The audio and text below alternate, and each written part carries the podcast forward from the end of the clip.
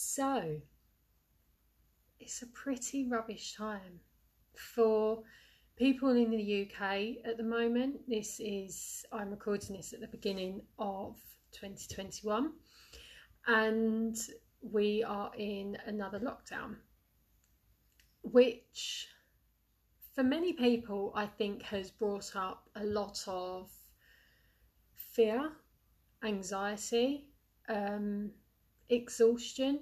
I know um, uh, just for me, even having some time off at Christmas has kind of not really made much difference. I feel probably the same as what I did before I had the time off, and I think many people are feeling the same. But one of the big things that I have seen people say or had conversations with people about is that they cannot afford their team anymore. So for a lot of people they persevered and a lot of business owners they kept their team and the first lockdown happened and they persevered. They got through it. But this time round there's a lot more fear there's a lot more fear financially that their business just isn't going to work anymore. And I get it, and it's such a horrible place to be. And I so wish none of us were in this position, but we are.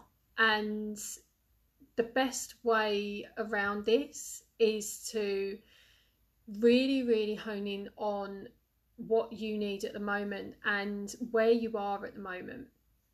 Now, if you know me, you know that I'm a real stickler for planning. I always have been. But if anything I've really learned over lockdown, it's that you you can't plan all the time. And sure you can make plans, but my plans were kind of really sticking plans. They were plans that were going to happen before COVID hit. And since lockdown, I've become more okay with the the fact that plans may not come to fruition. They may not happen. And if it doesn't, it's okay the plans are still there. And as long as we can innovate and we can really continue to push the boundaries and push what we are doing in our business we are in a really good place. So make sure that you are planning but you're not planning to the extent that if you don't meet those goals, you're going to become really down and sit on the sofa for a week, eat an ice cream.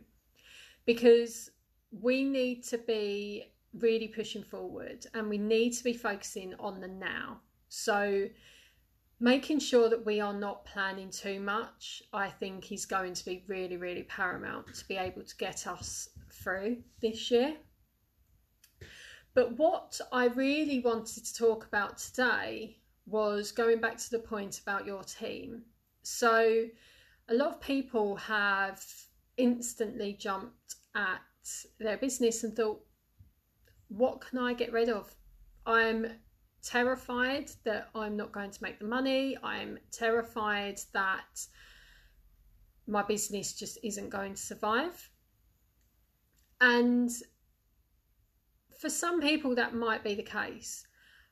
But I want to be really, really honest with you, and I want to give you six tips and six steps effectively that you can take when you feel that you cannot afford your team anymore. And I think these six steps are really going to help you figure out if that is actually the case or if there's other things that you need to be looking at before you look at your team. So, number one is your business audit. So, is it really that you cannot afford your team? Are you in panic mode So, have you heard the news and then you've just jumped to what expenses or investments that you need to stop because you need to hold on to ha- as much money as you possibly can in your business? Looking at where you are now, but also where you are now, if you were to, to remove that team, what implications that's going to have on your business long term. Because sometimes if you remove the team because you think of it as an expense, it has a longer term financial effect on your business. Because, sure, you might be holding the money in your business that you would have been spending on your team currently, but you're also restricting yourself to be able to go out there and get more business and get more money through the door. So, without a team, you need to really look at where your business is and whether or not taking away that team is going to mean that you have effectively taken away any way of generating more income or new income. Number two, are there other investments that you are making that you don't need or use? So many times people think of the investment of their team as being a big investment, and that's the investment that they need to stop. Whereas actually, they look through their statements and they realise that they've spent the same, if not more, on memberships and subscriptions that they've joined that they don't use or they don't do anything with. So if they were to have cancelled those memberships and subscriptions, they would still have the money there for their team. So make sure that you are looking at all your investments that you're making and you are being really, really truthful and honest with yourself in the return that they are bringing to you and your business. If they're not bringing any return, then is it really for you for now? Number three, have you streamlined your strategies? So, are you focusing on the strategies that are working for you now? Or are you focusing on too many strategies? Have you got too much going on and you're not really sure if these strategies are even working because you haven't tracked your metrics or you haven't done it consistently, so the metrics are out? Making sure that you streamline the strategies that you're using means that you can really see where your time and effectively your money, especially if your team are doing some of these strategies, is being spent. And if it, again, if it's not bringing a, you a return, maybe it's time to streamline those strategies or try something a bit different. And number four, have you automated as much as you possibly can? So that means once you automate as much as you possibly can, you can then have your team focusing on income generating tasks. So, effectively, by automating the things that you can automate that are reoccurring, that happen all the time, don't really need that human interaction, it means that your team is then freed up to do stuff that could potentially bring you in more money and more revenue.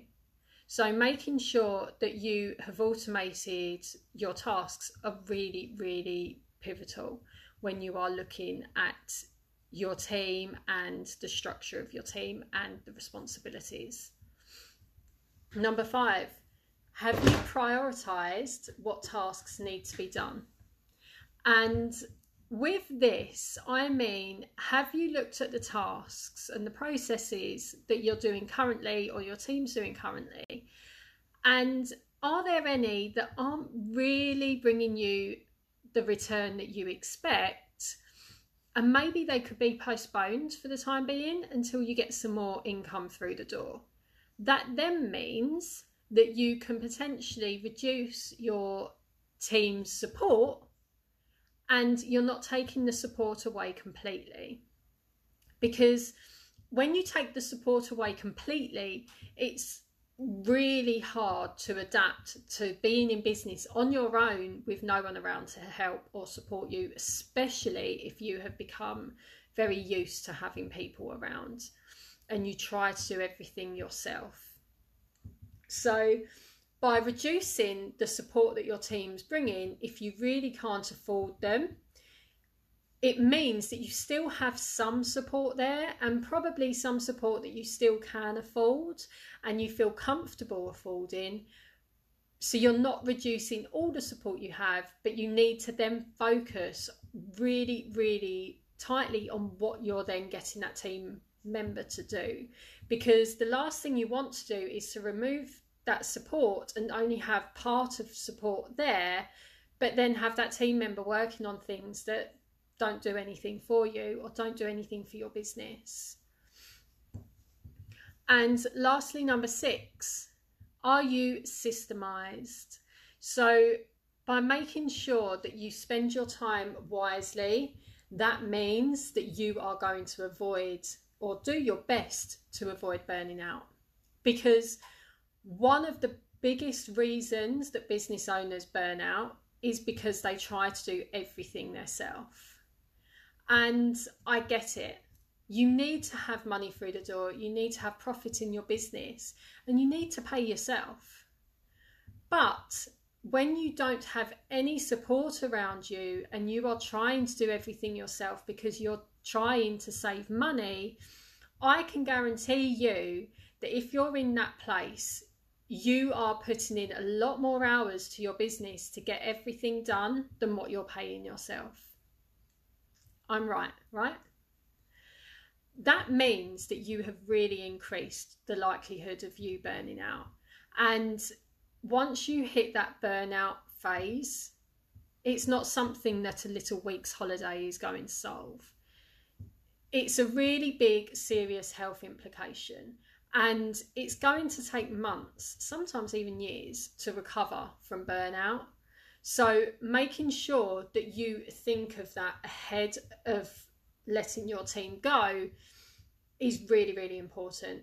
So, sure, I'm not saying that you can't grow a business without a team because you can. Plenty of people have. But you get to a certain stage and it becomes impossible. You need to make sure, if you are before that stage in being able to grow your business, you need to make sure you have the foundations in place. Because if you don't have the foundations in place, you are not going to be able to grow your business without your team. And one of the biggest, biggest foundations that you need to have is systems. And the reason behind that is because when you are trying to do everything in your business, you don't need to be sitting there procrastinating, thinking about what you're meant to do next. You need a system that's working there, that's organized, that can that can tell you what you need to do at any one time. So making sure that you have systemized your business as much as you possibly can so you don't then put yourself in a position where you are then working 25 hours a day and burning out you aren't then going to be putting your business at risk to of falling or or failing. So i hope that's helped and i hope that's really helped those people that have asked me those questions around what can i do when i just cannot afford my team. And i'm sure there's so many people that are in that position at the moment and I, I get it completely, completely get it. You need to be looking at your operational costs, and that's just good business sense.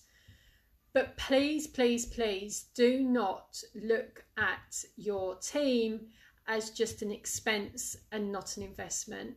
And please look at the bigger picture before you make any decisions like that. Because you've invested a lot of time and effort into those team members to become integrated into your business. And the thing is, if they're really good, then probably not going to be around when you need support again, or they're probably not going to have the capacity.